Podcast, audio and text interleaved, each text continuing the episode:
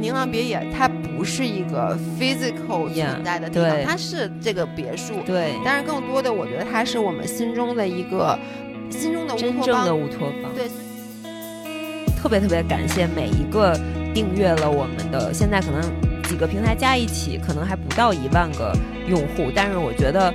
咱们就是这种心灵相惜的线上好友，你们很经常留言说感谢我们做的这个东西治愈你们陪伴你们，但是我想说，你们给我们的留言和你们给我们的陪伴和反馈，其实更加治愈了我们四个这个三十多岁的挺焦虑的都市大龄女青年。对。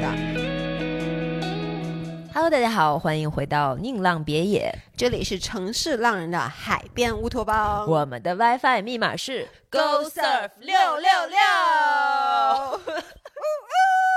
耶！我们回来了。是的，我和一农现在坐在宁浪别野的沙发上，然后已经晚上快九点了，我们就只开了一个氛围灯。嗯，现在整个我们录音的这个 vibe 呀，就是又。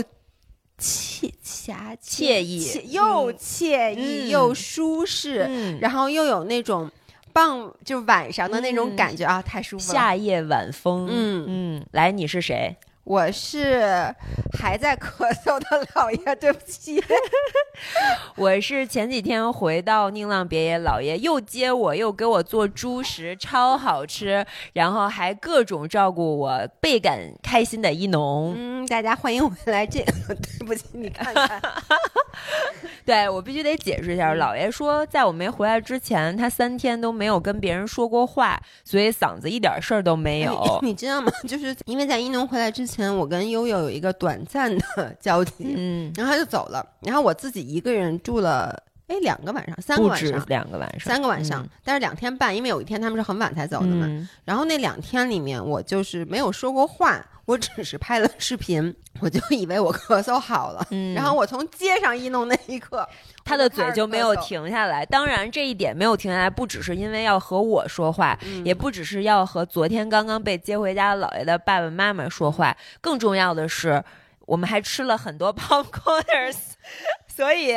Popcorners 的渣渣会在那个嗓子的位置留下一些痕迹，然后也会加重这个咳嗽。所以大家如果过年采购了一些 Popcorners 的话，记得要慢一点吃。我就特别不能理解，我觉得 Popcorners 应该赞助我们的所有节目。我给大家讲一下，那天一农回到家里，我跟他说：“你上次买的六袋 Popcorners 已经只被吃了剩下一袋了，其中有四袋是我和朱乔一人一半吃的，还有一袋可能是悠悠吃的。”然后呢，我就说，就咱们还剩最后一袋，咱把它吃完。就你知道，我就觉得这件事就结束了。然后呢，我就不用，因为 popcorn 在那儿，我就每天都想吃它。它摆在那儿，我就心里特别难受。我说这件事就过去了。然后一农跟我说，说那可是咱过节，说咱不得买点什么吗？我说那您买几袋吧。我说因为毕竟它是红色的，它比较喜庆。我说你别多买啊。他说好。然后过一会儿他跟我说啊，我就买特少，我没多买，我买了八袋。不，这个故事是这样的：老爷当时见到我的时候，我发现只有一袋，他其实有一丝丝的。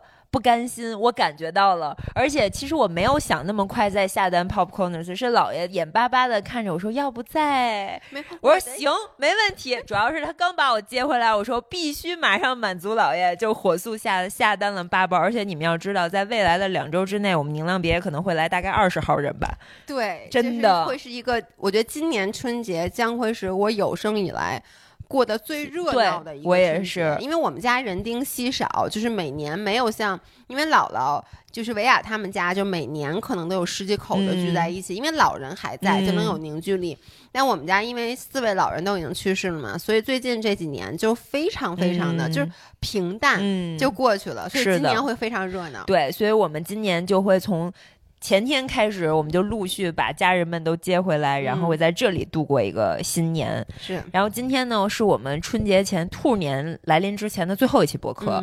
然后我们应该会在整个春节的假期，理论上应该会断更一期。因为一农特别不好意思，他就跟我说：“咱们是不是要提前录出来？然后我让他们提前剪辑好，然后咱们留一些存货。”我就跟他说，我说第一，我说我说啊用吗？我说因为我们 Faithful Life 的播客，然后我瞬间就说好的，那你们不跟我们也不对，跟他，真的是他，我你怎么在这件事儿上如此躺平？给个台阶儿，马上就下来了我只。说，我说是吗？我说我们都是不更的。其实我接下来要说，那如果咱们要录就录，就他马上就回说，啊，如果你们不更的话，那我也不更了。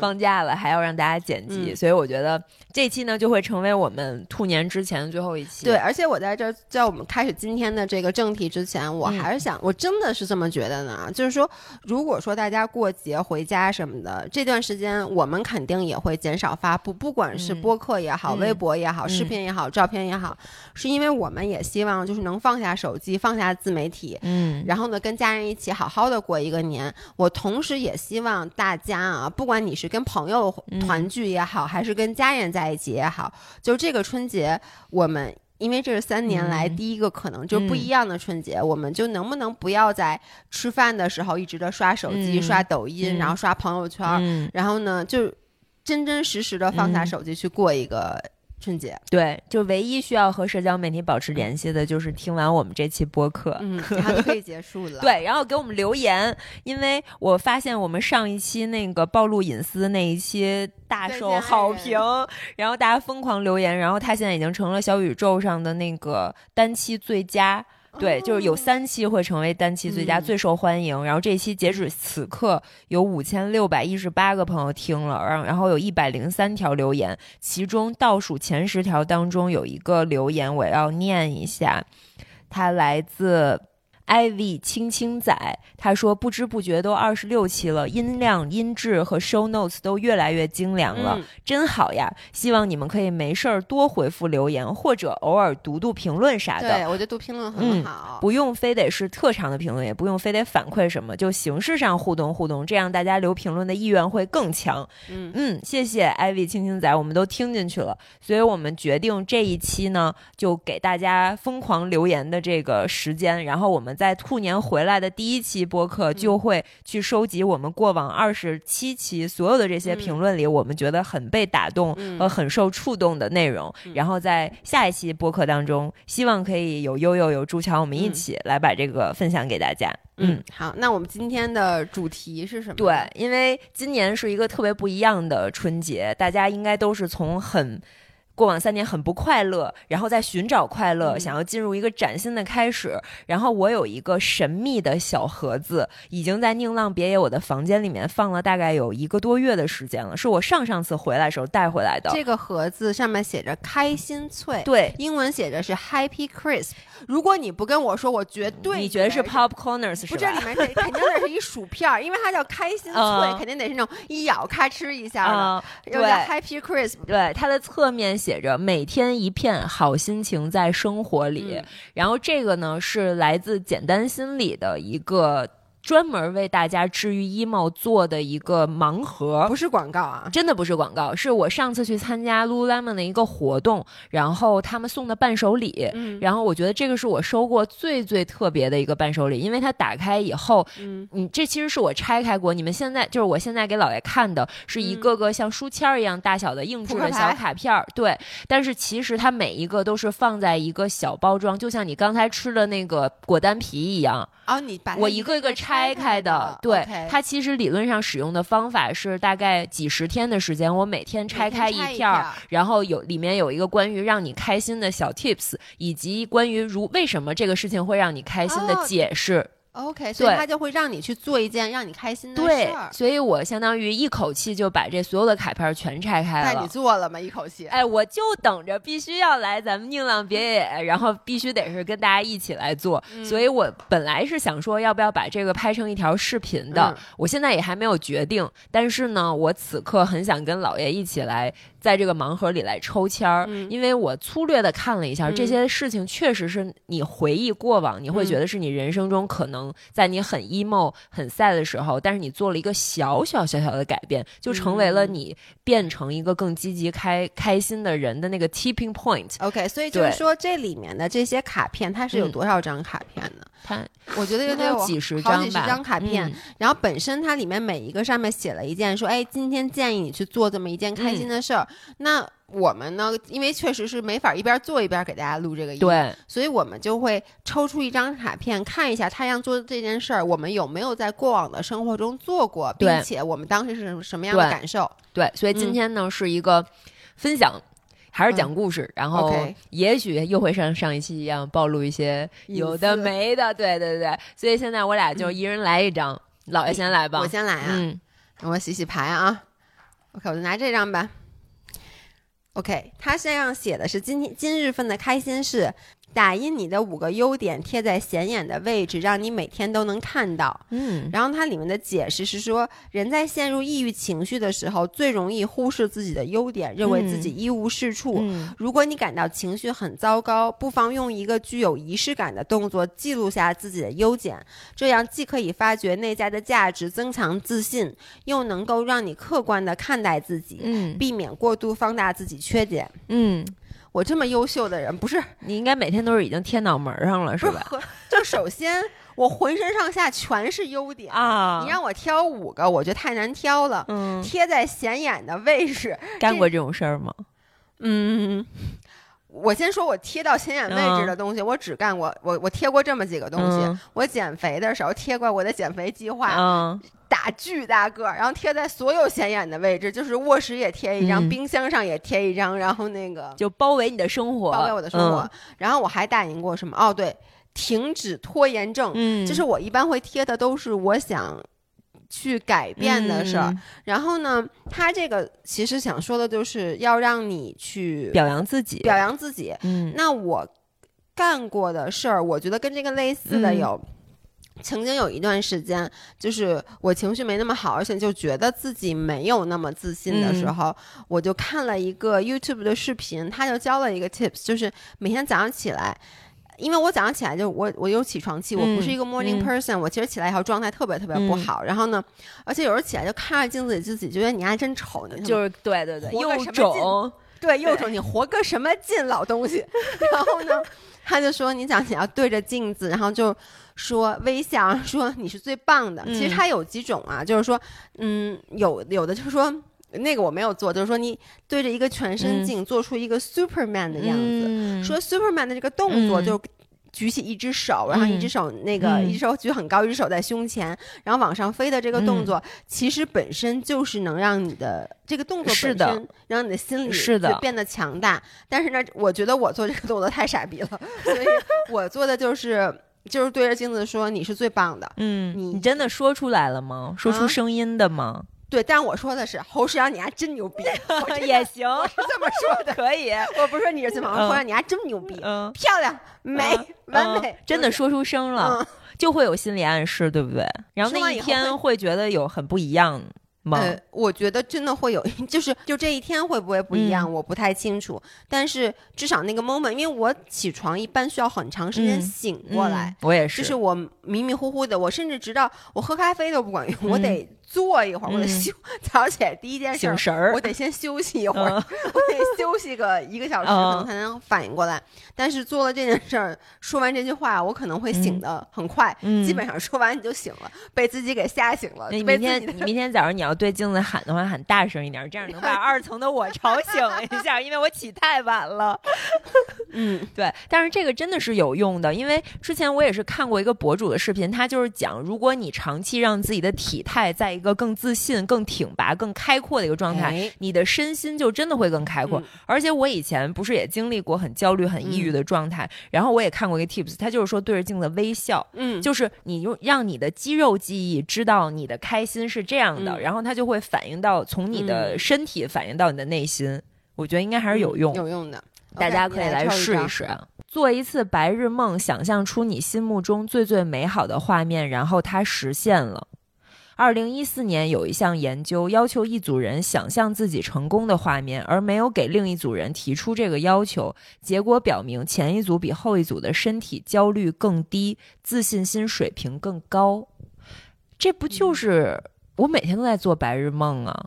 然后这不是跟之前跟姥姥聊的那个，就是你要不要制定目标嗯是一样的吗？其实这就是我的日常、你的哎目标其实就是白日梦。对，就是我会，就他说的是想象出你心目中美好的画面。嗯其实我的目标就是一个状态，一个嗯画面。这个画面可能关乎于我会成为什么样的人，我在嗯做着什么样的事儿，我和谁在一起，然后我在一个什么样的地方生活，嗯我都是这样的目标。嗯然后这样的目标再倒推去拆解，就是我要怎么去到那儿，我要怎么认识这样的人，嗯我要怎么变成那样想象中又自信又美又怎么怎么样的嗯这种人。所以好像我一直都在做梦，我们工作室的那个就是装修之前，我就造了一个话题叫“造梦日记”。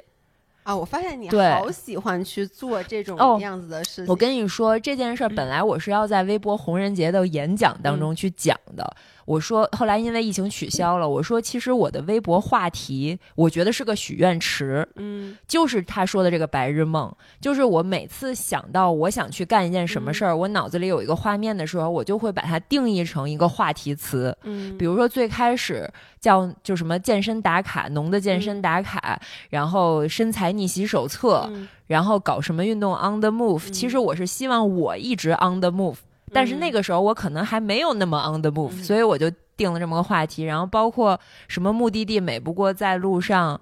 然后嗯现在就是玩着过一生，认真而放松，就是这都是我想让我自己成为的样子。因为我以前觉得我没那么认真，也嗯没那么放松，后来学会了认真，但又不放松，然后现在在逐渐嗯找到那个放松的感觉。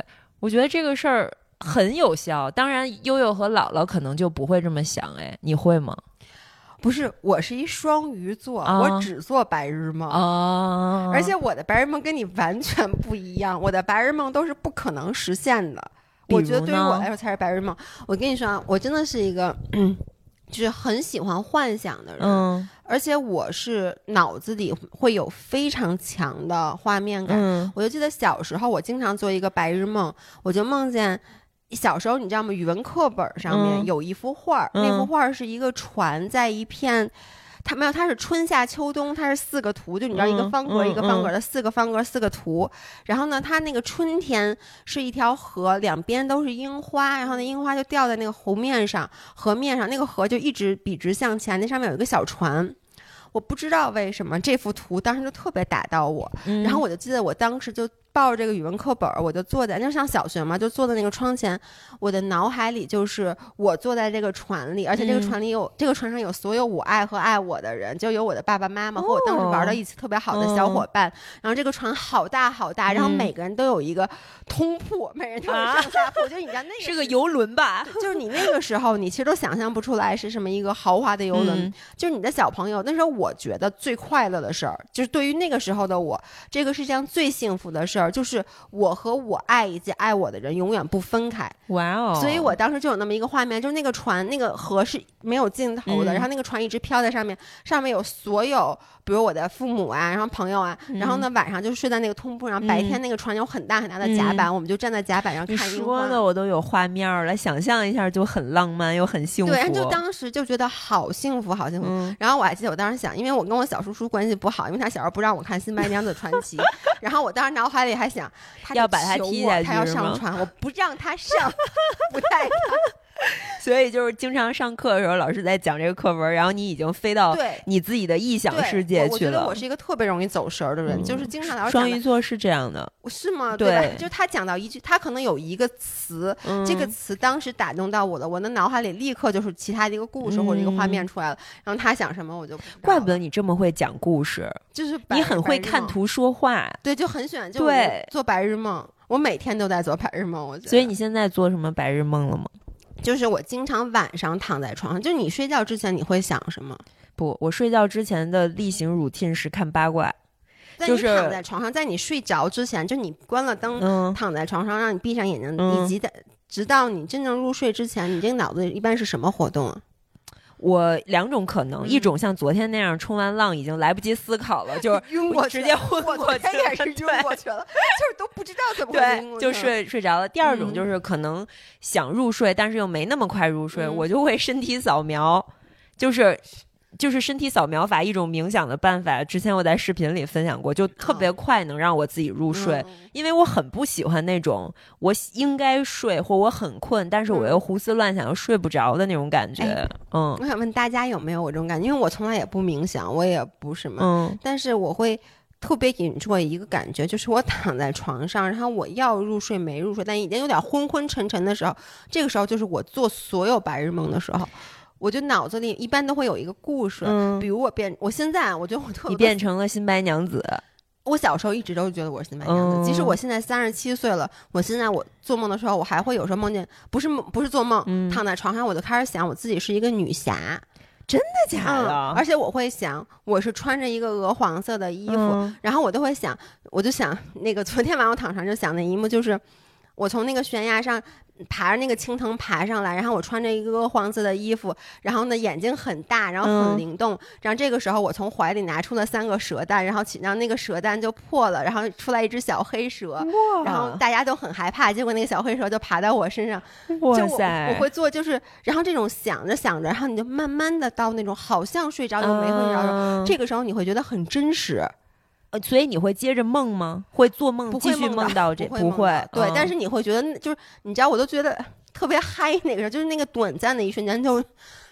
就不是你还清醒的时候，但你又嗯没睡着的时候，这个时候你就感觉你是在过过这个世界，半梦半醒之间给自己创造了一个异异世界。对，这是我的白日梦。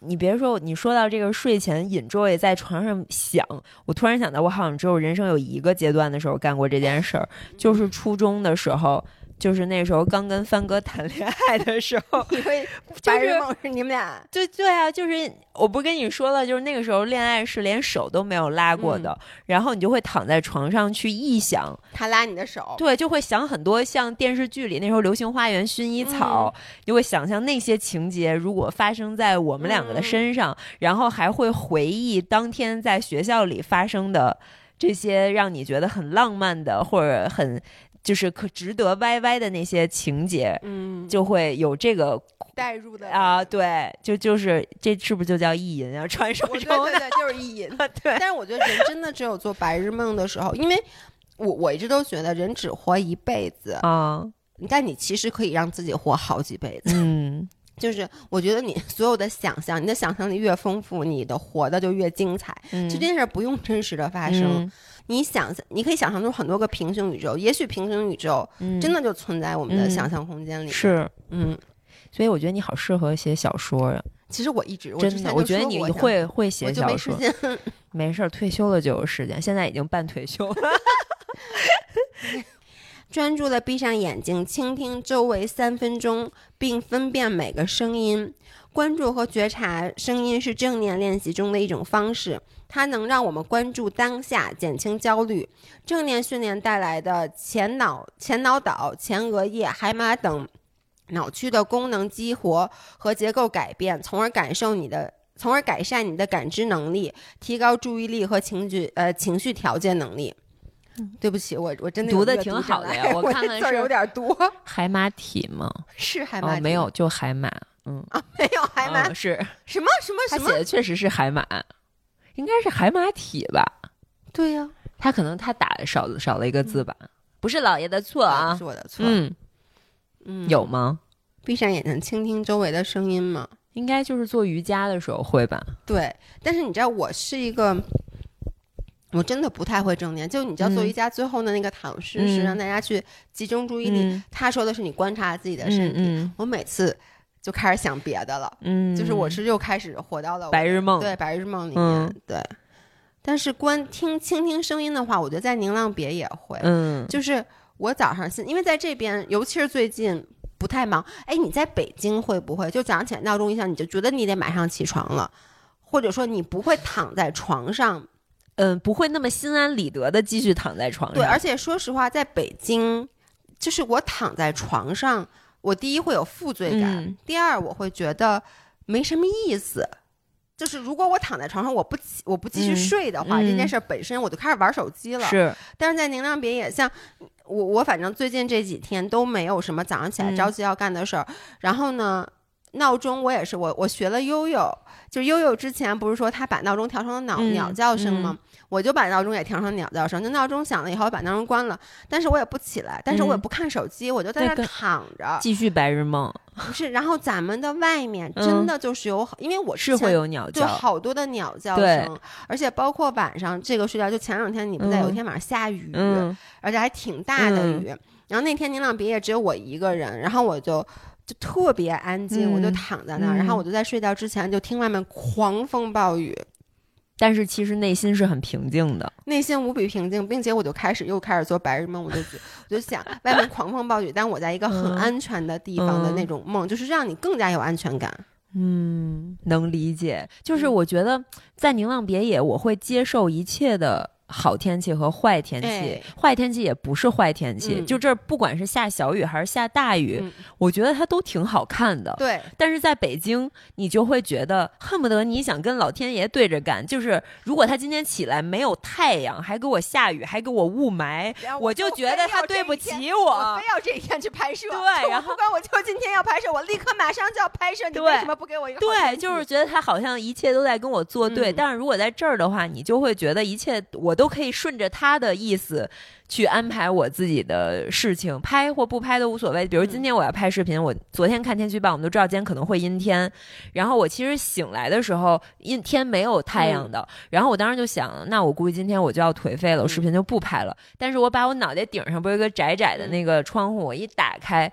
躺了大概五分钟以后，突然就有一缕阳光嗯洒到我的左眼上，就是一瞬间把我刺醒了。嗯然后说：“哟，怎么出太阳了？这意思是太阳晒屁股了，不能再躺着，得起来干活了。姐妹儿嗯，十一点二十多了啊，你是得起来干活了。”对然后我我又就是赖到了十二点，我才起来。然后我把我那个书桌从嗯。本来贴在墙上，又挪到了我那个三角区，就是我要把我自己又折腾一对下折腾一下。然后折腾完了之后，大概也就是不到一点，我还下来吃了个早饭，嗯。喝了个午饭吧，然后喝了个咖啡，然后上去以后，我就在我的印象笔记上打开，我倒推，你跟我说你差不多四点半回来，我想说那我至少三点。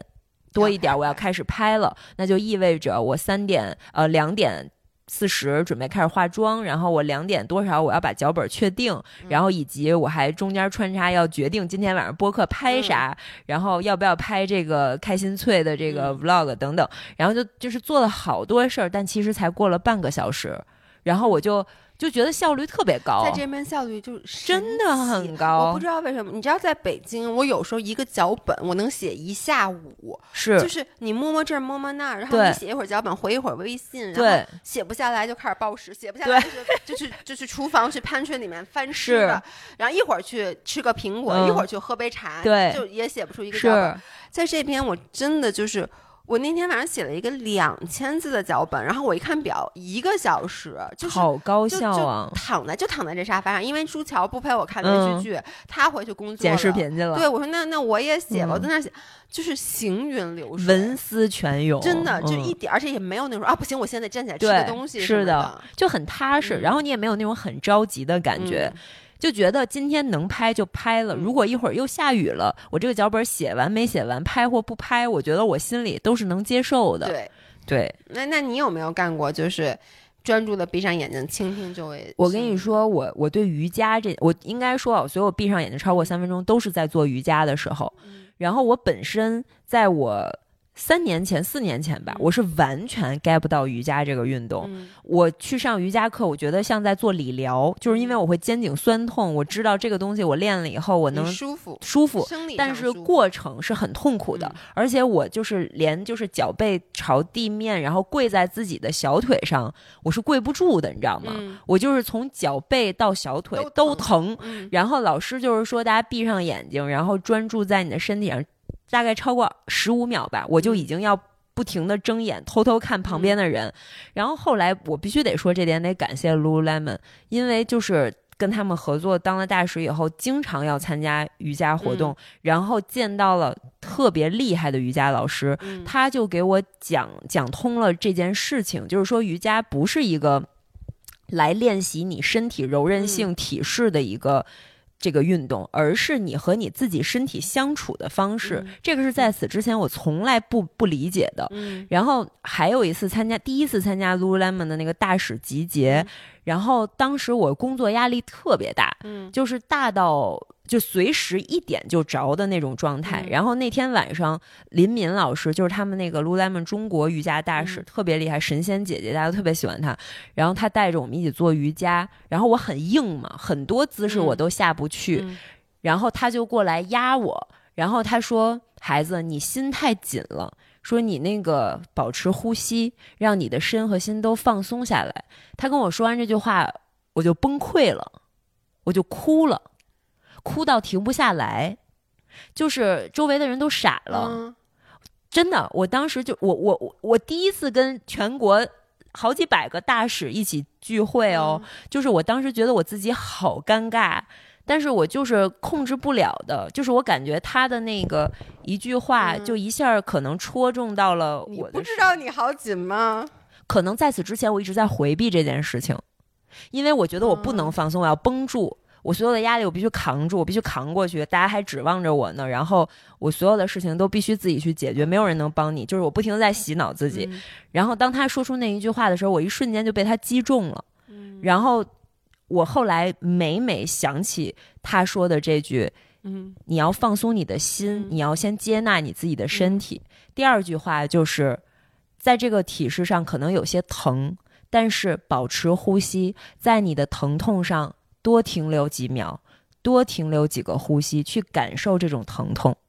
后来我就发现这句话不仅治愈了我和瑜伽这种关系，很多地方，所有生活里面所有的事情，就是他说的我那种紧，我那种焦虑，我我其实是对抗他的。我觉得我你要感受它。对，对你要接纳它，你要在这个疼痛和焦虑上多停留几个呼吸，你才会发现你不是在回避，而是在正视。你只有正视了，你才能纯粹，你才能坦荡。就是之前杨幂有一句话，虽然。杨幂就是最近有一些风波，但是她说有一句话，我觉得还挺认同的，就是说，当一个人对自己足够坦诚，对别人足够坦诚，对世界足够坦诚，这个人就无坚不摧。嗯然后嗯我就觉得，就是那一瞬间，我感受到了什么叫就是闭上眼睛去到另外一个地方待嗯三分钟。嗯，哎，我跟你说，我觉得你刚才说的那个，就是要去拥抱，或者嗯说拥抱自己的焦虑，或嗯感受自己焦虑，在这上面多停留三分钟。嗯，这不就是前面两天咱们给那个朋友的建议吗？对我们有一个个朋友，他最近在经历分手，然后他非常非常的痛苦，他就给我们打电话，然后聊了很久。但他其实他本来说，他说我就不知道为什么我现在很焦虑，因为他分手很痛苦。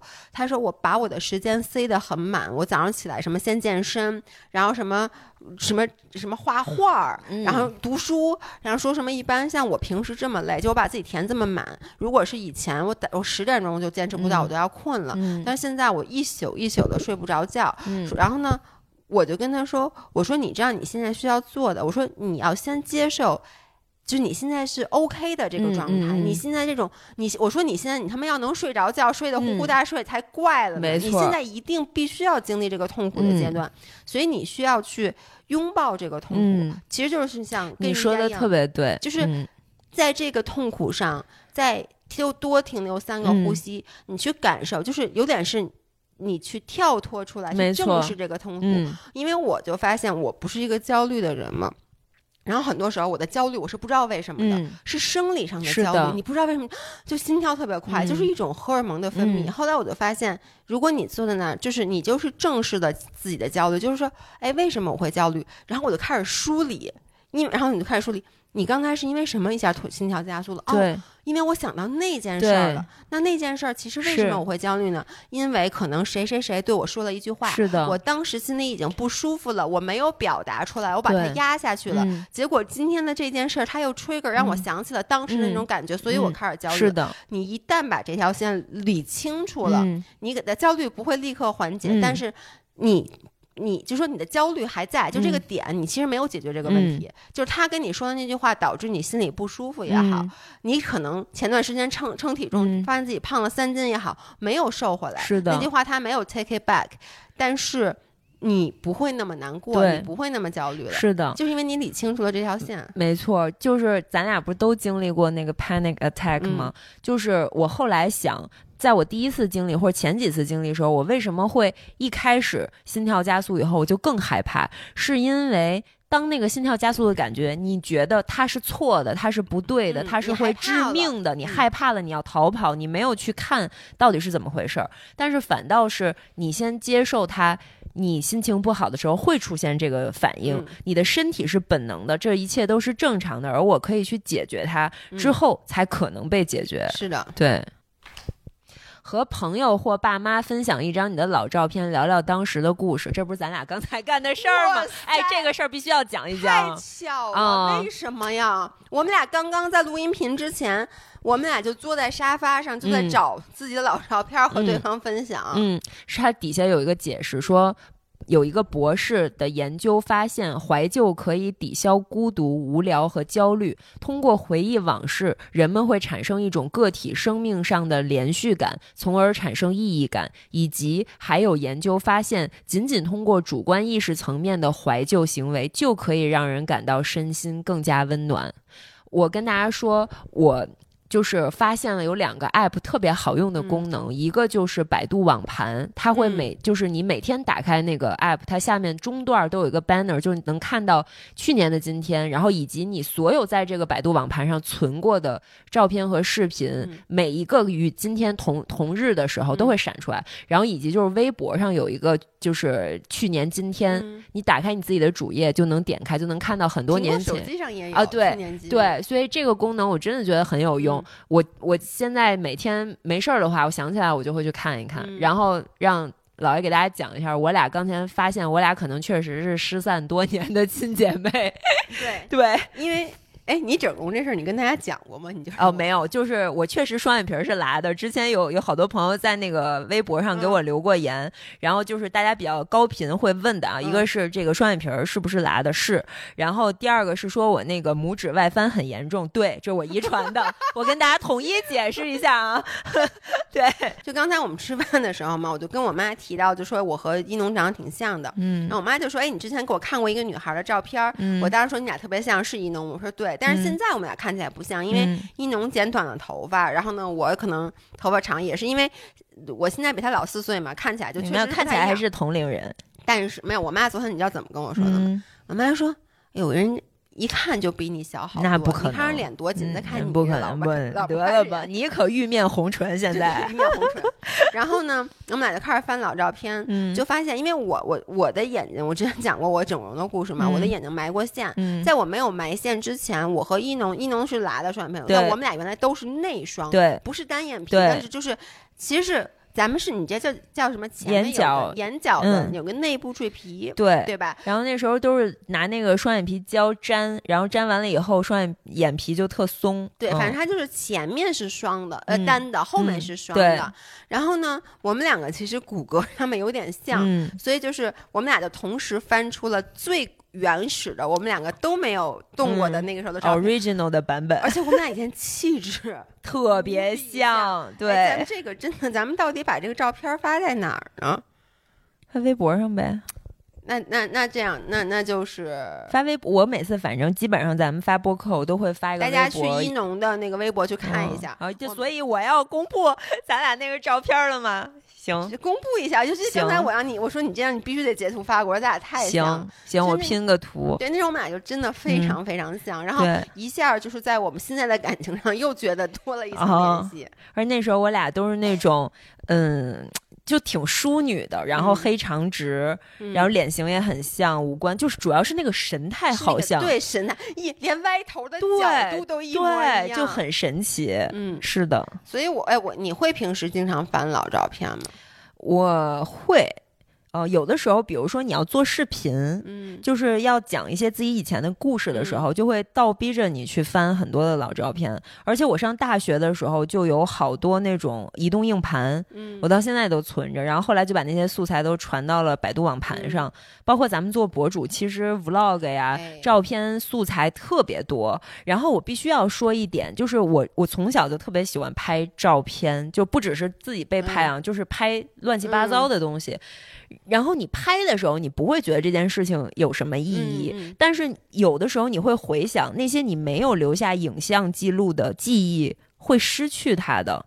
对，对你只有在翻到那些你以前留下过的照片、视频和文字的时候，你才能想起当时我干过这件事儿，我去过这儿，我还当时这么想过这个问题。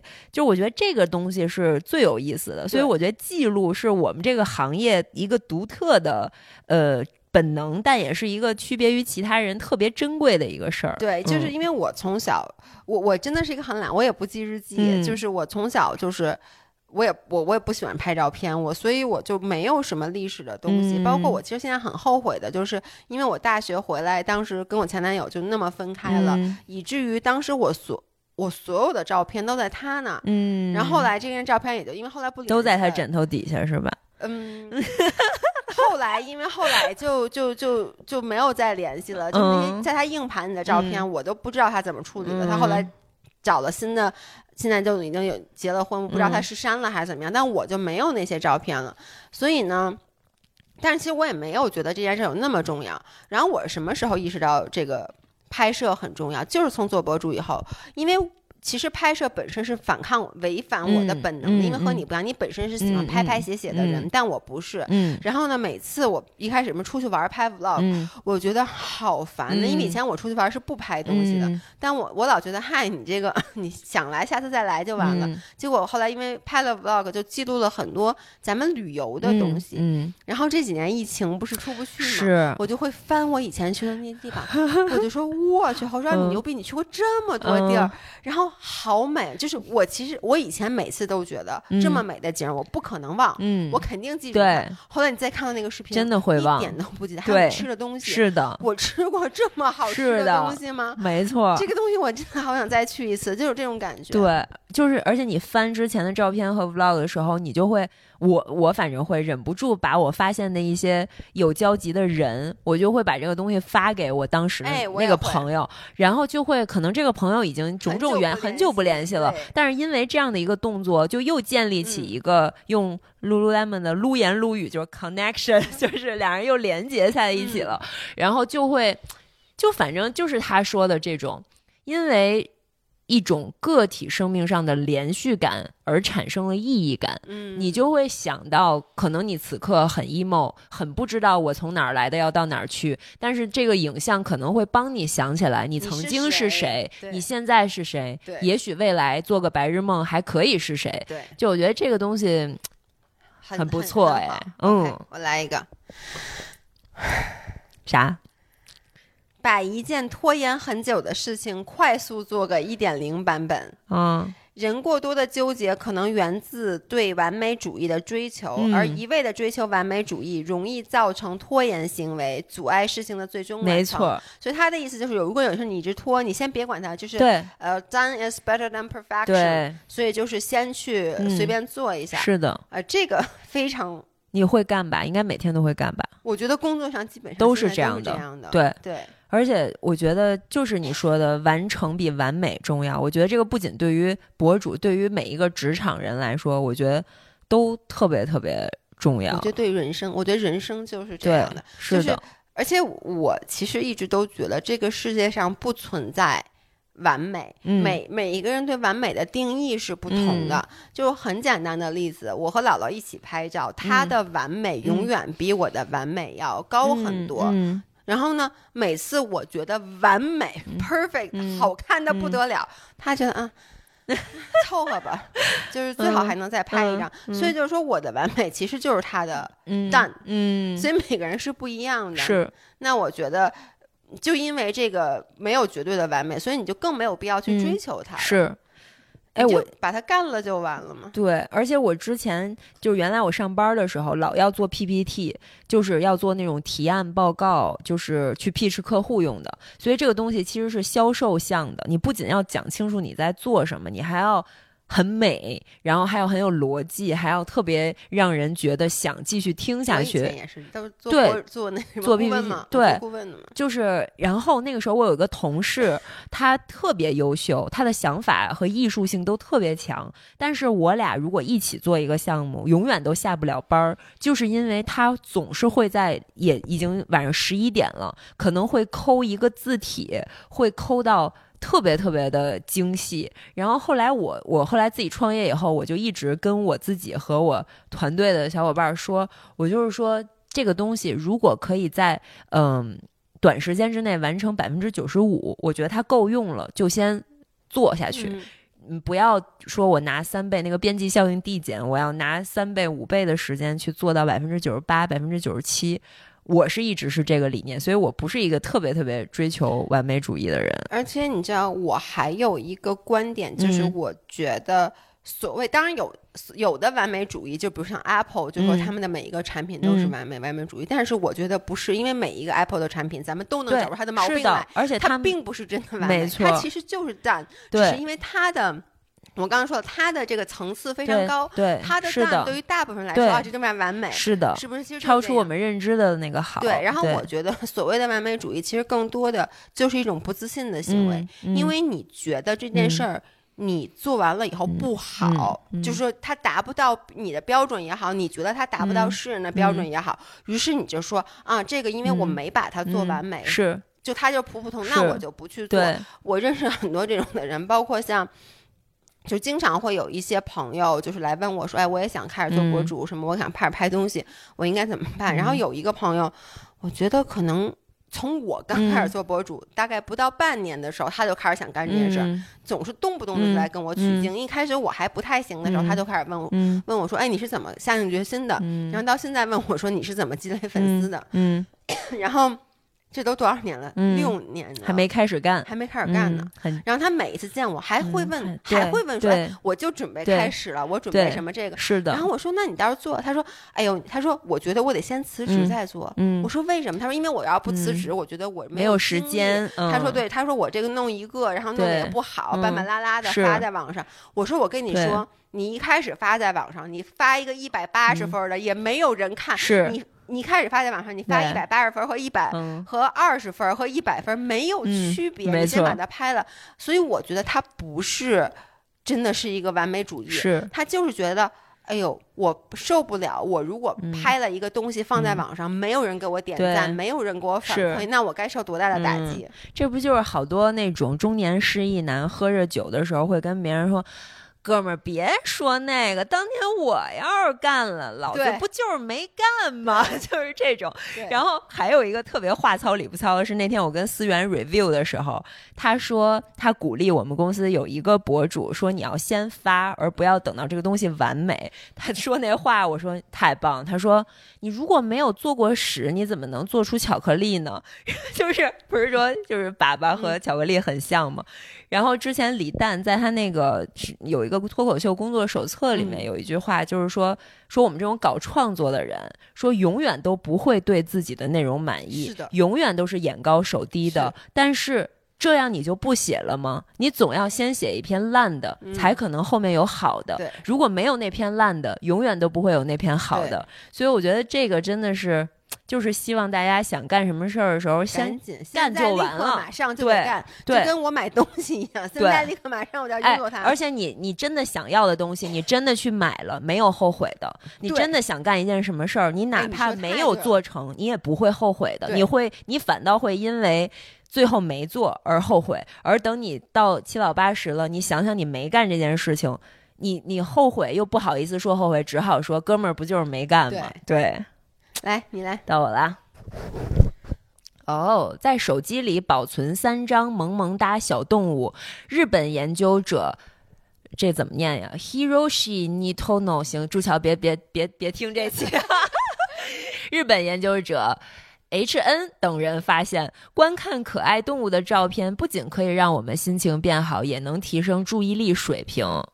那我这可太多不止了，全是狗的对照片，手机里，而且就是。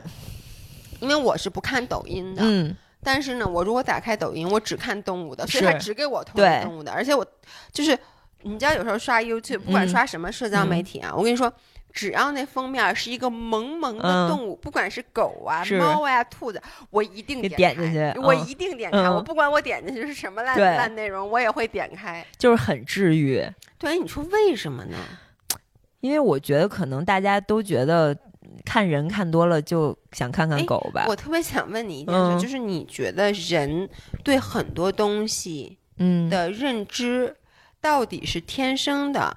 还是被教育的？嗯。就是我一直在思考这件事。嗯嗯。我我这跑题跑的，就比如说啊，我们现在看到狗狗很可爱，是因为有人告诉你狗狗很可爱，或者说你长大的时候，啊 狗狗好可爱，嗯。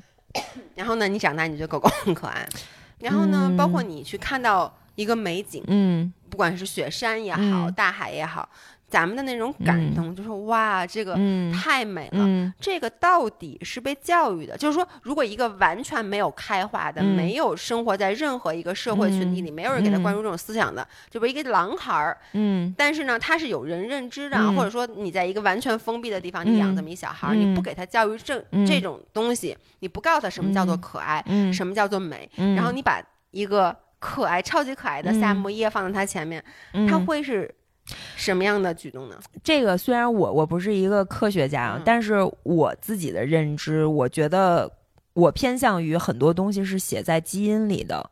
这个个基因可能是我们一代一代就是遗留下来的。嗯比如说，狗是最早被人类驯化的动物，然后呢。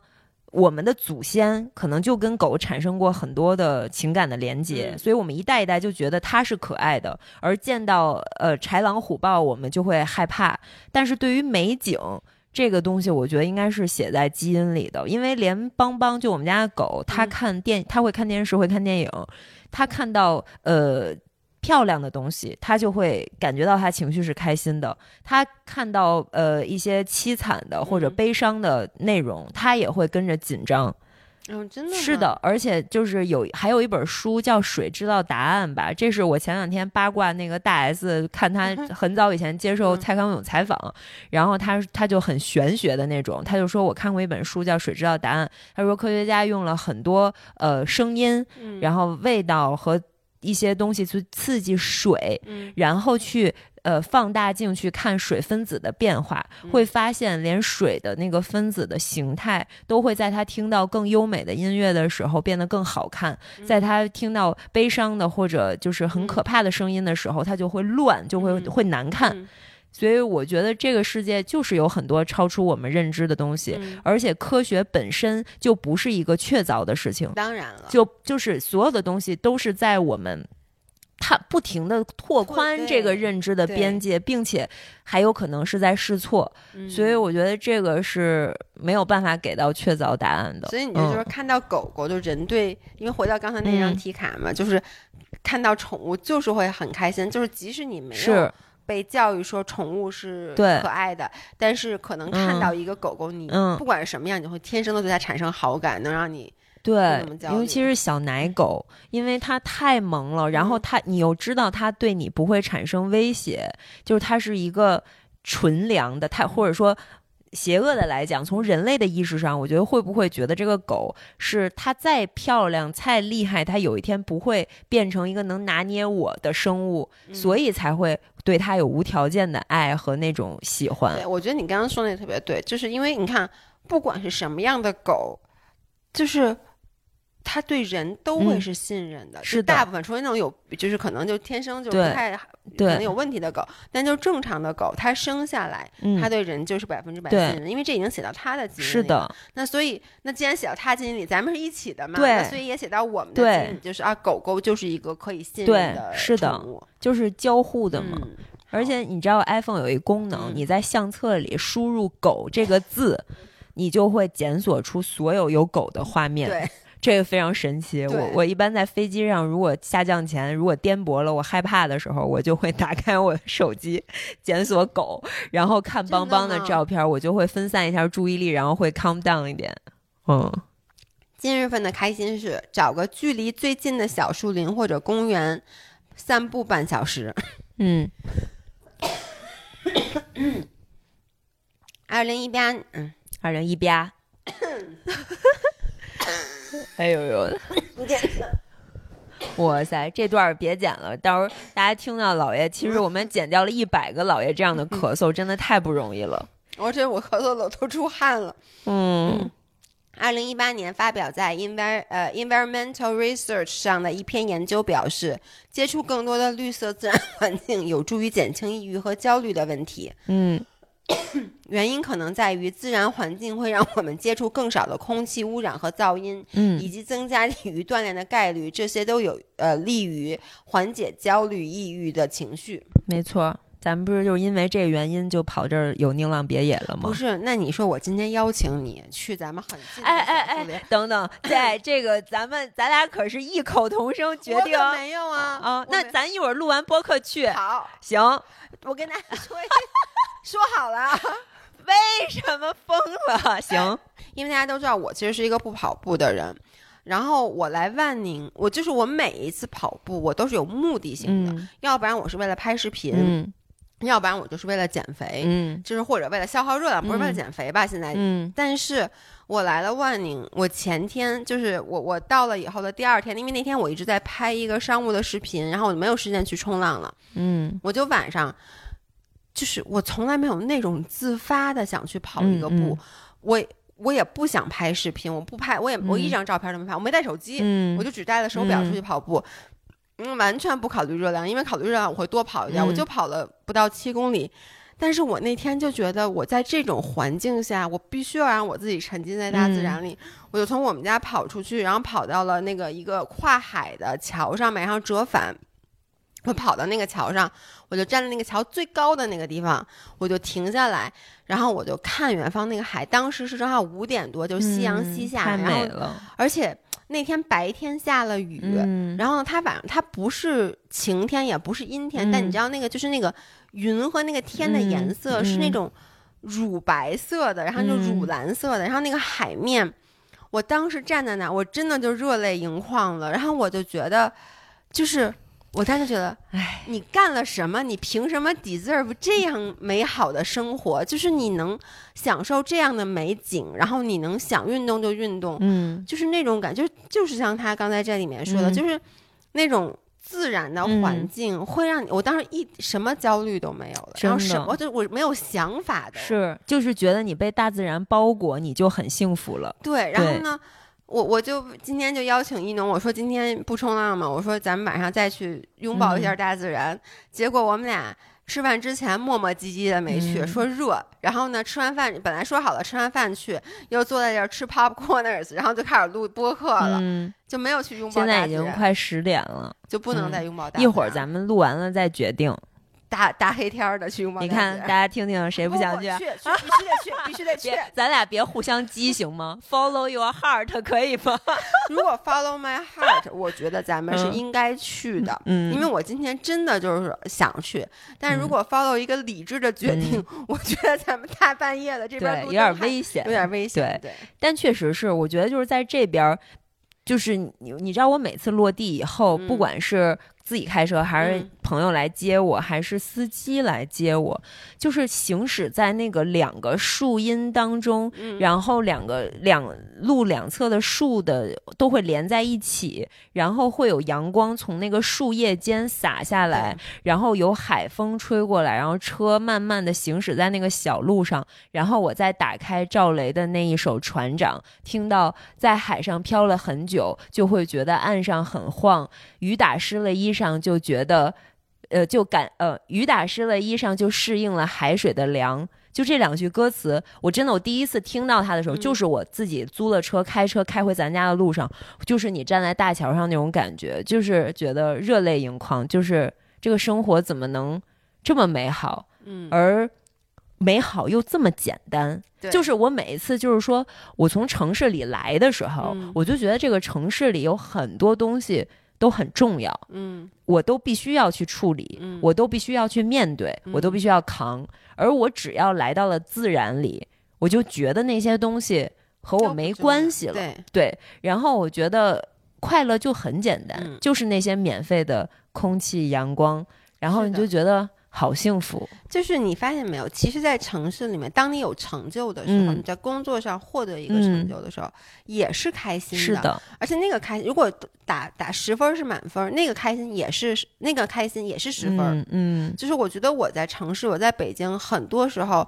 就是你发一个东西被别人认可，嗯然后呢，或者说你得了一个奖，嗯或者怎么样的，就或者你借条商务证，嗯借一特有钱的商务，嗯然后那客户又不事儿，嗯都是十分的幸福。但是那些十分的幸福不会让我感动，是我会很开心，就依旧会觉得我怎么抵我怎么 deserve 这个呢？嗯太牛逼，不是那个都是太牛逼了，就太高兴了。对。但是在这边的那个也是十分，可这个十分是能让我落泪的，的我就不知道为什么。，对，你说是不是咱们老了？我以前不会这样哎，是不是因为人生经历多年，岁数大了，然后就容易这样呢？有非常有可能。对哎该你了。运动至少二十分钟，并嘲笑一个弱鸡朋友。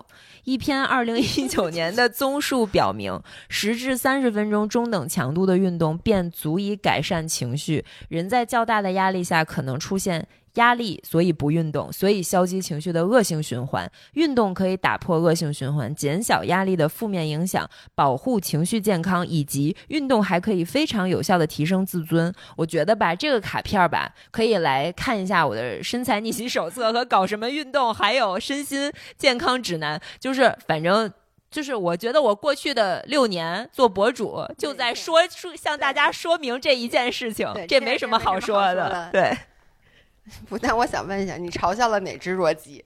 呃，我我主要是我是那只弱鸡但是你们要知道，作为一个身边全是强鸡，自己是弱鸡那个人，还在坚持这件事情，并且还在鼓励更多的人来做弱鸡，嗯，我觉得这个挺牛逼的吧非常厉的吧？害，非常厉嗯。害。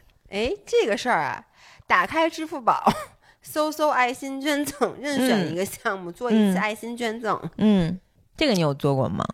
嗯，我经常给水滴筹哦，我也是，我也是。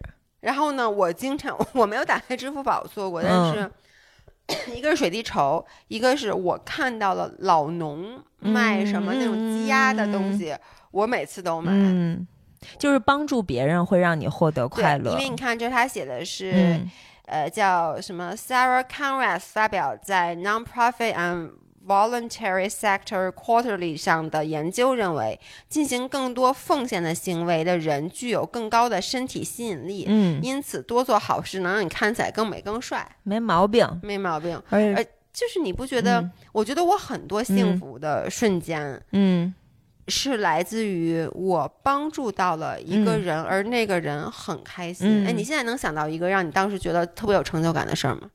就是就着他说的这种事情吧，嗯就是有两次，嗯。一次是我认识的一个健身行业的一个嗯。男孩，他本身就练得很好，嗯。突然有一天他就在朋友圈里面发了自己的抗癌日记，嗯。然后发起了水滴筹，然后我当时可能跟他是网友没嗯。见过，然后我就给他捐了钱，嗯。然后后来他痊愈了，嗯。嗯，然后一点一点在恢复，他又开始更新他的这个康复日记。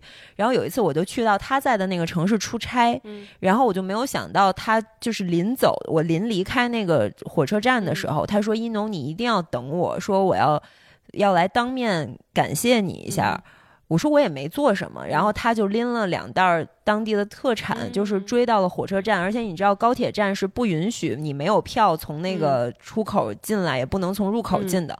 然后他就隔着那个栅栏门，然后就把东西嗯。给我，然后隔着那个铁门，我们俩说了几句话。其实我真的没觉得我做了什么，因为我嗯。只是觉得一个曾经身体那么好的嗯。人，很年轻出现这个事情，能捐点钱就捐点钱。嗯。然后，但是他给我的反过来的这种远超于我想象的嗯。感谢，是让我觉得很有点惭愧，又有一点觉得我至少是做了一件嗯还蛮好的事情。然后还有一次就是我的初中同班同学，因为我跟帆哥是同班同学，嗯我们班有一个男生最近正在经历这个，嗯然后他也是很坚强的在朋友圈里面去分享嗯很多他的这个康复日记，包括疫情的时候，其实医院有很多各种各样人多呀，嗯什么都是他会在朋友圈里分享。但是我看到他很正能量，也嗯当时也是水滴筹，我也给他捐了钱。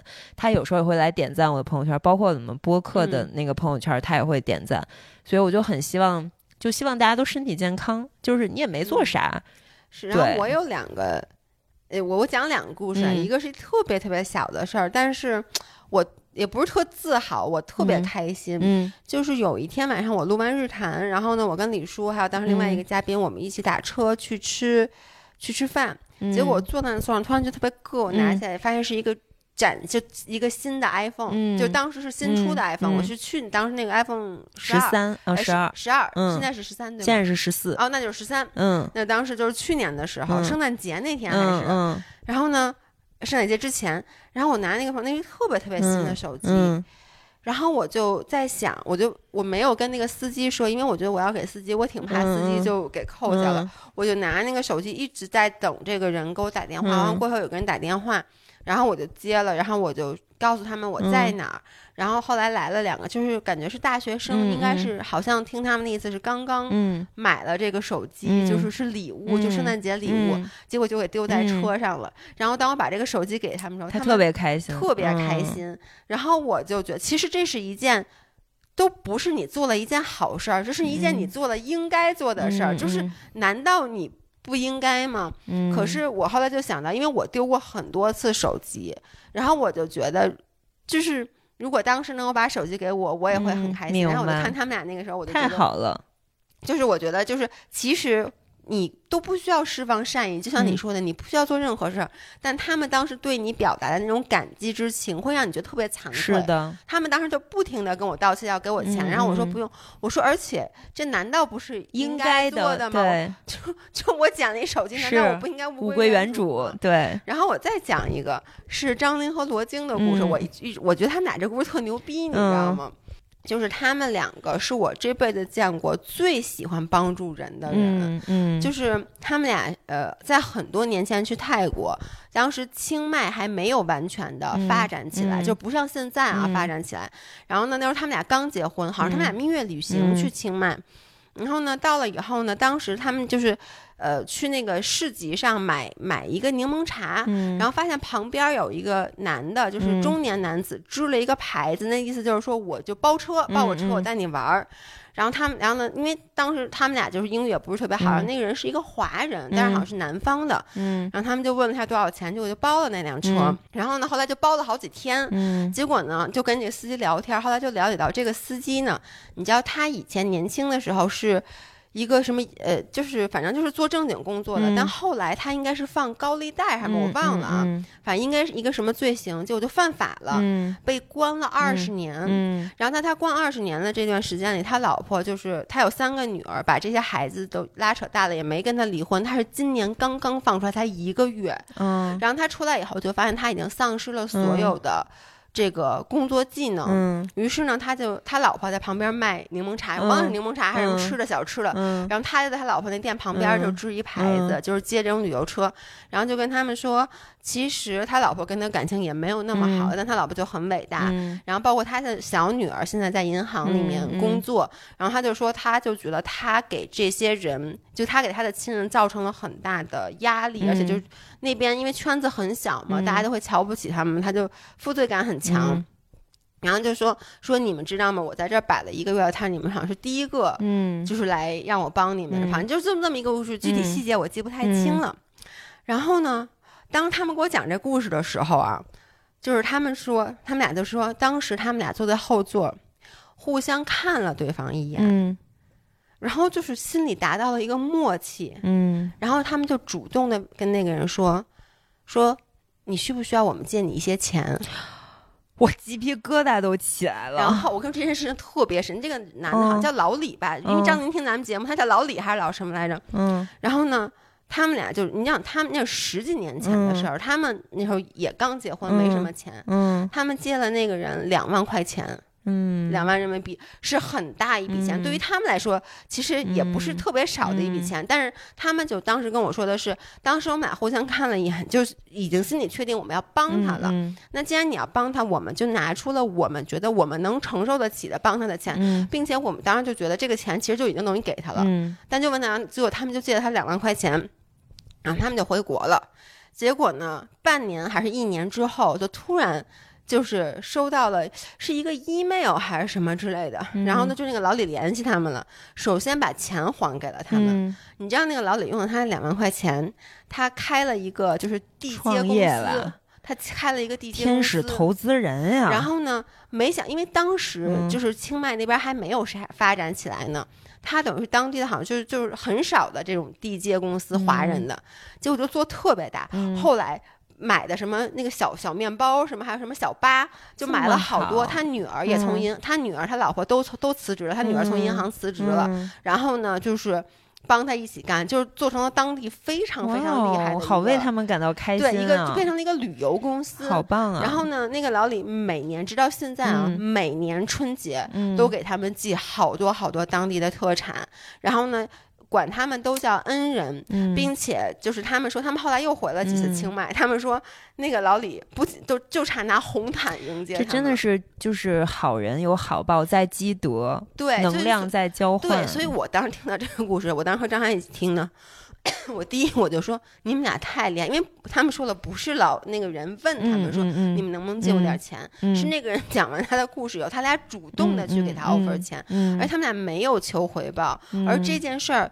即使不是很多的一笔钱，但真的改变了他的一生。嗯因为你想，他是一个坐过牢的罪犯，嗯他按理说出来以后，他应该没有前途的。嗯，结果他就就做的那么好，就很了不起。好棒啊！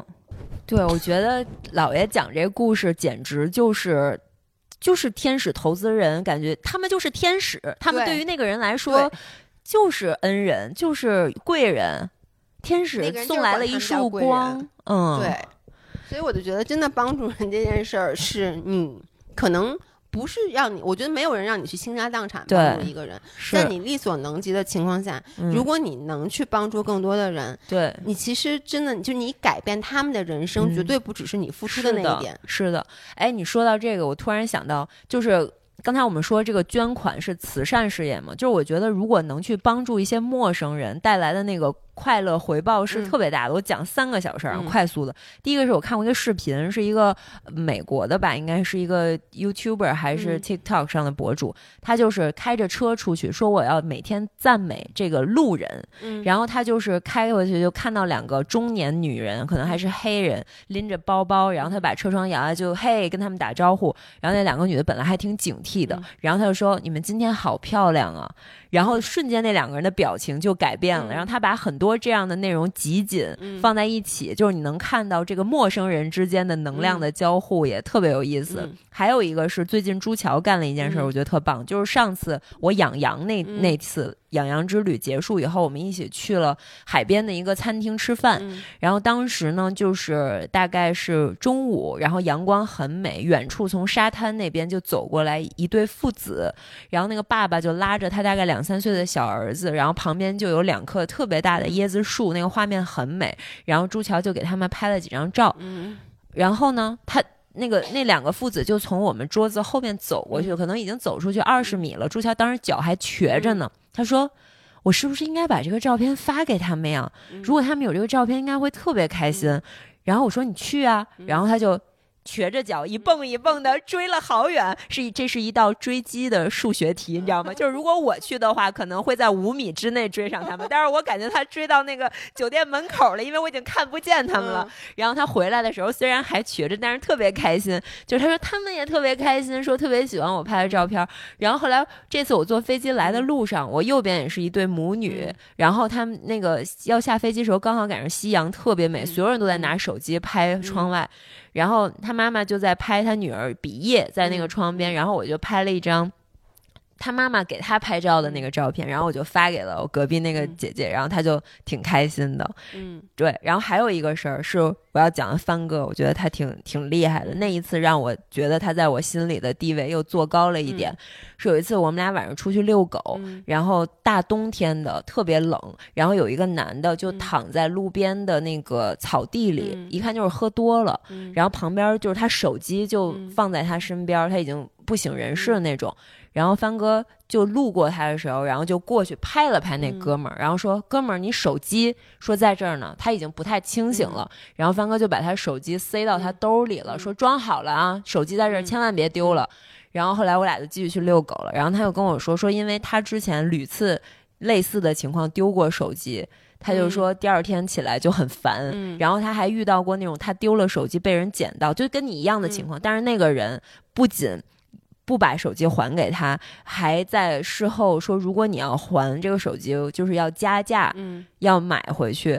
然后他就一气之下就说手机我不要了，嗯。然后卡我也不要了，嗯，就这样，嗯，对，那我最后插一个小故嗯。事，就是昨天晚上，嗯，昨天晚上我们去吃那个蒸海鲜，哦，我要知道你要说什么。然后呢，给我们桌那个服务员那小姑娘。长得特别漂亮，她不是那种很美，就是那嗯。种大家传统意义上的美。但是我和一农因为在在这个圈子里待了很嗯。久，就是我们觉得她是一个非常上相的女孩儿，然后呢骨骼也好看，嗯然后长得是很高级的。是，你你大家想象一下，就是在万宁的一个海鲜那种吃海鲜店，特别脏，嗯。特别乱，地上嗯。都是那个鱼皮什么之类的。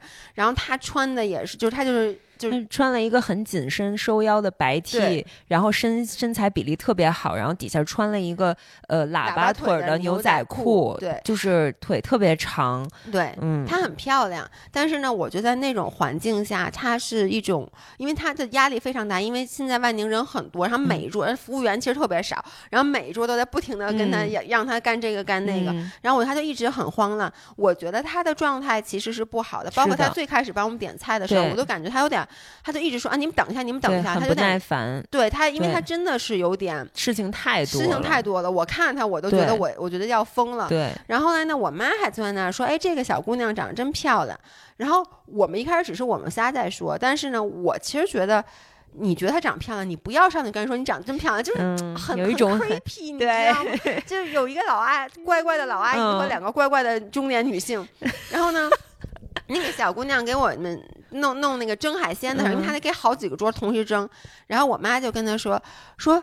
哎，他们我们刚刚都在说你长特漂亮，嗯我说妈，你能不能不要当这个奇怪的中年老太太？但是我很感谢阿姨，因为我感觉阿姨再不说那句话，用不了二十秒，我就忍不住要说出这句话然后就他说。完以后，我们俩就开始嗯说、说你真的长得很漂亮。那个小姑娘一开始就很羞涩，对你知道吗？对就啊，你们不要这么说，就是对，就是。嗯然后我觉得她接下来就是开心很多，对，很。开心。而且最后在打包的时候，因为那块儿其实一般是不管打包的。然后那个小姑娘，你知道我后来回去的时候，嗯，就我一个人，他很认真的嗯在帮我们打包，嗯每一个装粥的盒，他都单独的用了嗯一个塑料袋然后我说你不用，他说没有，这样子不容易散。嗯，然后我就问他，我说我说那个，我说你有小红书吗？他说我有。我说你嗯发过东西吗？他说没发过。他说我说为什么呀？他说啊，因为我他说我太忙了，在这边工作、嗯又特别懒。嗯我说我说你多大？他说我十九岁。我说你知道吗？我说我和刚才那个姐姐，我们两个就是做这一行的。我说我们俩觉得你非常非常嗯有潜质。嗯我说你真的可以发一些东西在自嗯媒体上。我说嗯这个可能会改变你的人生。是的，然后那个小姑娘就是那种，就瞪大眼说：“嗯真的吗？你真的这么觉得？”我说：“你嗯长得很高级。嗯然后她突然还特别自信，她做了一个、嗯啊？就是那种特搞笑的那种的。嗯然后后来我觉得。咱们可，他真的可能因为咱俩的那句话，或者我嗯希望他因为昨天晚上跟咱俩的嗯相遇，他真的回去开始在嗯网络上发一些嗯东西。我觉得他非常有潜力，特别好，因为他一个十九岁的在那种海海鲜店打工的，可能会改变他的人生。是的，而且你知道，你从你跟他说完，嗯，呃，就是你可以做小红书，你从餐厅里走出来的时候，你的脸都是开心的，对就是这个幸福和快乐通过传递和给别人能量，每个人都变得快乐了，是的，真的好棒。我该我了吧？对，咱们一人再再抽一一个嗯，定一个金额，低于嗯他的东西，今天随便买。你干过吗？自主选择要买什么的过程，能够提升我们内心对于生活的掌控感，嗯，降低悲伤情绪。嗯而将目标金额定下，也可以有效的帮助我们控制预算，避免我们使用销呃零售呃治疗法时不小心超过了能够承受的范围。嗯，你干过吗？你好像都不都是在你的这个范围内，不用定预算，是吧？嗯，我我不定预算，嗯因为因为我觉得超过我预算的东西我都不考虑，我都不敢要。就你有什么？哎，你有现在还有什么就是超过你预算，但是你真的很想要的东西吗？没有？我也没有。就是不是你说我想不想要一套更大的房子？Of course，、哦，我想，是是是是，对不对？对，但是呢，我想不想要一辆好车、嗯 o f course，我想，但是我对他的那个想是。我等到了那个经济实嗯力的可允许的情况下，我会自然的让它发是生。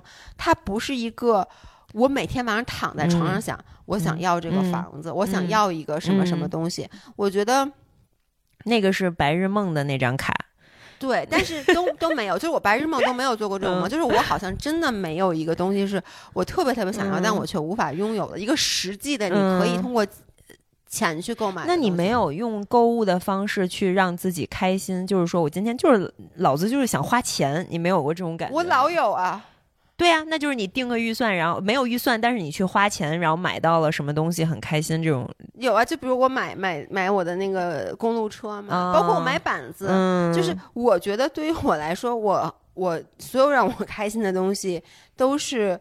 我真的觉得买完它以后，这个嗯东西其实不是这个东西本嗯身。我当时为什么买了车那么开心？嗯我觉得我去，我以后真的可以加入他们骑行的这个嗯家庭了，因为嗯我是先跟他们去骑了西藏，嗯，我觉得。呃原来这是一种生活方式，嗯。然后呢，这是一种旅行方嗯。式。然后我买了这个车，是因为我笃定，因为有了这辆车以后，我也可以通过嗯骑行的方式去丈量这个景嗯。色。买那个冲浪板也是，嗯。因为当时我其实一开始还在犹豫要不要买，后来他们不是说说你不买把自己的板儿，你永远不可能真正的嗯。投入到冲浪这个运动里面。所以抱着那个板子，不是嗯。这个板子我有多喜欢，而是我心里就就踏实下来。我说嗯我知道我有了这个板子之后，我就会真的去冲浪了。嗯所以我觉得是这个事儿去改变了我。特别好，就购买不是说人们消费形式的改变，是指我们现在开始通过消费对自己认可的生活方式进行投票。我那天跟徐梦桃一块儿直播的时嗯候，我就说了这句话。我觉得我在过去几年的消费习惯真的发生了特别大的改变，就是我只会去买那些相机，然后生产工具，嗯包括这些录音设备，嗯然后包括运动的装备、板子啊什么的、那种健身服，都是有功能性的，是服务于生活嗯这件事儿的。但是我想说的是，这是我现在的心智。嗯但是我以前上班的时候，嗯包括前几年，我都会做这个卡片上的这件事儿。就是当我心情不好的时候，嗯我觉得买东西是一个特别能让我感觉到我这么努力是有一个真实的东西的回报的。嗯我可以买那些我曾经想要而买不起的东西嗯的时候，是会获得一个很真实的快乐的感觉。我我在当白领的时候，有一次心情特别不好，我就是给自己规定了一个预算，就差不多三千块钱，我想去买 Lululemon，因为在此之前我去健身都是买淘宝上那种两三百块钱嗯的 leggings，、嗯几十块钱的 bra，甚至更便宜，就是嗯穿两次就穿不了的那种。但是我特别喜欢 Lululemon，、嗯然后那次我就去了芳草地，嗯然后我就买了两条 leggings，还有一个上衣。然后一一共真的差不多三千块钱，那时候我还是个上班族，嗯挺多钱的。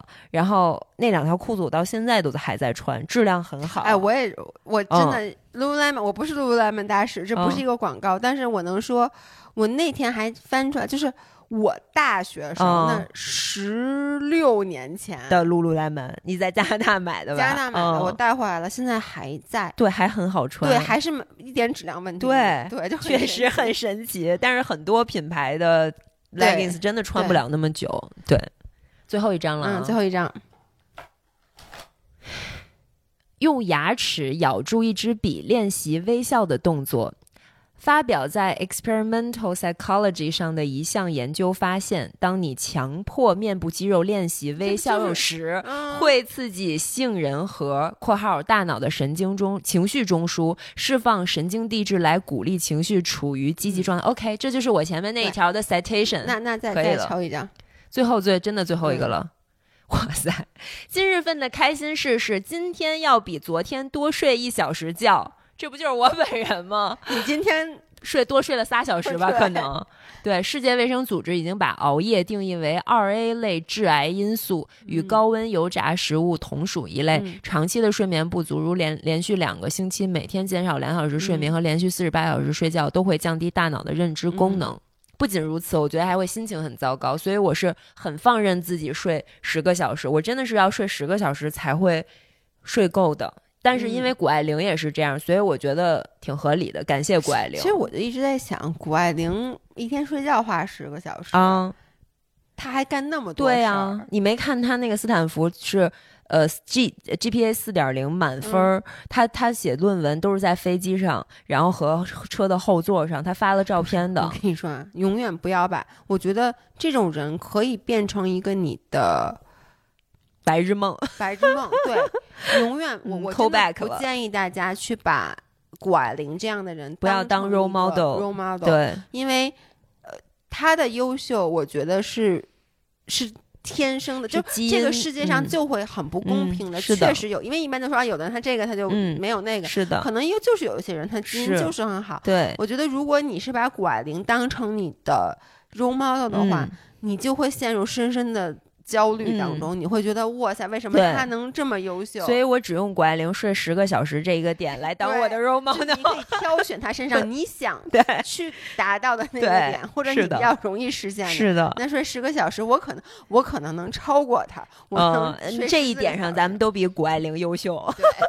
好的，那这一期咱们就录到这儿，差不多一个半小时了。那其实今天就是希望大家能多多的给我们留言，因为我们会在兔年回来的那一期播客去好好的读一读大家的留言，跟大家分享一下我们跟你们交流了二十七期的播客的一个感受。真的，我觉得这是我最最开心的事情，在过去的一年里，就是真的做了，并且当时我说要做这件事特拍脑袋，就是我在楼上拼乐高、拼我的桌子的时候，我想说，如果咱们每天要聊这么多天儿，不如录下来，然后万一他还能有人听，不是挺开心？哎，然后你们就真的特别一拍即合。但说实话，我当时都没觉得这件事能成。我因为你之前录过失败的播客，嗯，断更了。你和那个有有有过一个播客，然后断更了，并且当时咱们说的是谁在宁浪别野谁来录，对，所以我就当时觉得，那很多时候宁浪别野是没有人的。然后如果说谁在宁宁宁浪别野谁来录，那也就是说咱们可能，呃。一一个月中间有三周可能都没有人，何何何止三周？疫情的时候，这至少几个月都没有人。那你几个月可能就都没有，然后你可能再一回来再一播录，但是大家已经不愿意去听了。没有想到，其实我觉得宁浪别野它不是一个 physical 存在的地方，它是这个别墅。对，但是更多的，我觉得它是我们心中的一个心中的真正的乌托邦。对，所以我觉得每次在北京的时候。我我录《Faithful Life》的播客和录《宁浪别野》的播客的时候，我的状态嗯都是不一样的。我跟你们录《宁浪别野》的时候，我的感觉就是我是一个非常 relax 的状态，是在坐在这个位置。你有没有看到评论区很多人说老爷在《宁浪别野》和那个明信片里是不一样的，而且更喜欢你在这边的感觉，觉得你更松弛，对，更自信，更舒适。那。主要是因为在《Faithful Life》老老老老让我觉得非常的不自信，没有没有没有没有没有完全没有。但是我觉得就在和姥姥在一起录《Faithful Life》的状态，是因为那个东西一直是在北京录的，然后一直是一个工作状态，对工作状态。录《宁浪别野》的时候，就是觉得我们首先不是你的同事，其次我们在聊的也是和一个某种很功利或很工作的东西是完全割裂开的。对对，所以这个太开心了，我觉得。播客不管是这两个哪个播客都非常的治愈我自己，没错。所以我真的最后想说，特别特别感谢每一个订阅了我们的，现在可能几个平台加一起可能还不到一万个用户，但是我觉得咱们就是这种心灵相惜的线上好友。你们很经常留言说感谢我们做的这个东西治愈你们陪伴你们，但是我想说，你们给我们的留言和你们给我们的陪伴和反馈，其实更加治愈了我们四个。这个三十多岁的挺焦虑的都市大龄女青年，对，所以就希望在兔年我们还可以继续相伴。我前几天在一个杂志一采访，他让我许十个新年愿望，让你许十对，然后其中有两个愿望，一个是希望房东要继续租给我们，第二个愿望是希望我们的宁浪别野周更不断更。然后编辑还给我把那 highlight 出来了。就周更不断更这几个字，然后下个下周就要断更。对，好的，那就我们仅代表悠悠、朱桥，嗯嗯，我们四个在这儿祝大家新春大吉，恭喜发财。嗯，叫什么？那个的，不好意思，最后让我翻啊我手机。我们的手机壳，福寿双全，福是享福的福，寿是寿神的寿，日新月异，新是薪水的薪，啊亿是一亿两亿啊的亿，日新月异。好嘞，我的手机壳背面贴的是前兔大好，嗯，前途大好。好，OK，那我们明年见。兔年再见，拜拜拜拜